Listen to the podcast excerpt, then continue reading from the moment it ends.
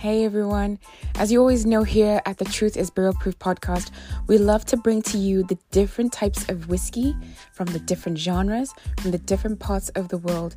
And we're doing this tasting with our none other than the American Whiskey Glass by Whiskey Wisdom.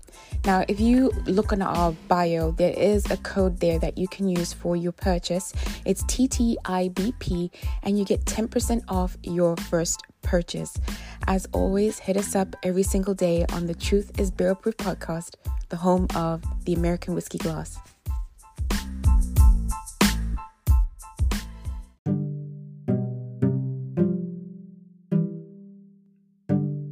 Hello, everyone. Welcome to a new episode. I'm Jack Bigadou, also known as the Hood Sommelier, and today I want to talk to you about this whiskey that is quite interesting because this whiskey is a 30 year old Canadian whiskey that was exported here in the US by Heaven Door, but uh, is under their premium label. So it's called the Lucky Bastard, and the brand is Rare Hare. That's you say that three times. I, I practiced like four or five times before I was able to say it. Is Rare Hare. Uh, it's it's called the Lucky Bastard. It's a 30 year single barrel Canadian whiskey.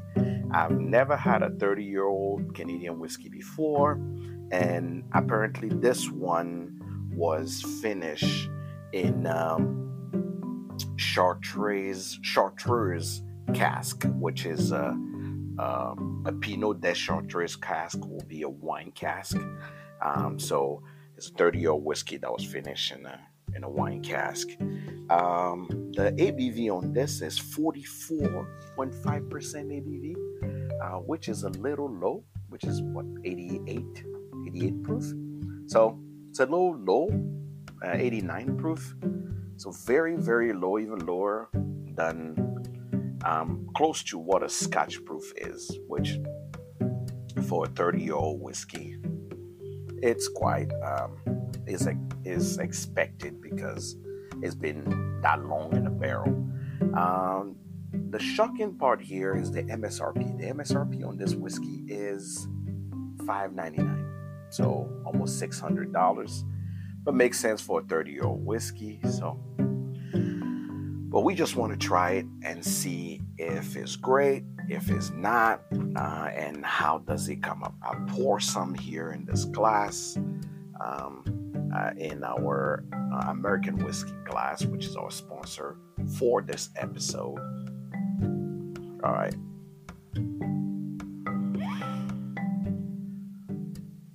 It's a little faint on the nose. Um, sweet is sweet. It remind me of a remind me of a nice sweet candy.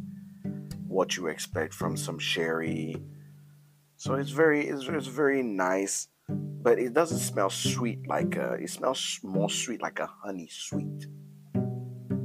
So for six hundred dollars, I'm expecting it to blow my mind. So let's try it.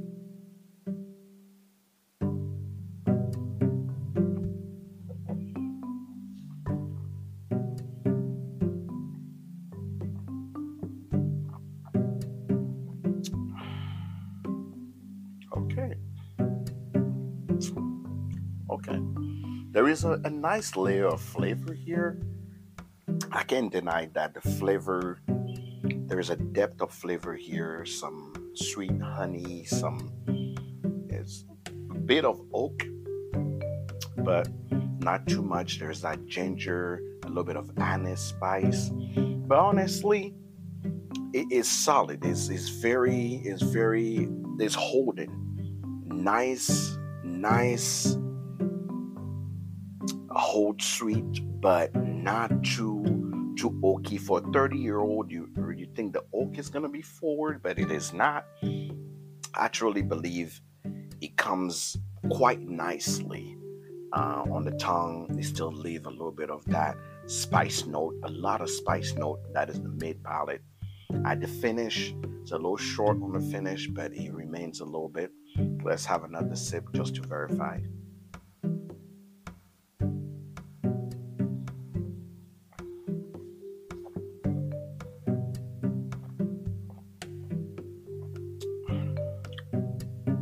There is a certain wine finish to it. I'm assuming it's the Chartreuse cask that is affecting the finish there. Very, very edgy towards more of a cognac finish. Um, it's uh, it gives it a little bit of that edge and keep um, almost like having a little minty note at the end of that. On the truth is barrel proof, I always say it's not always about the price of the whiskey of the age of the whiskey, but how does the whiskey makes me feel and how can I pair it? Those are the two main things.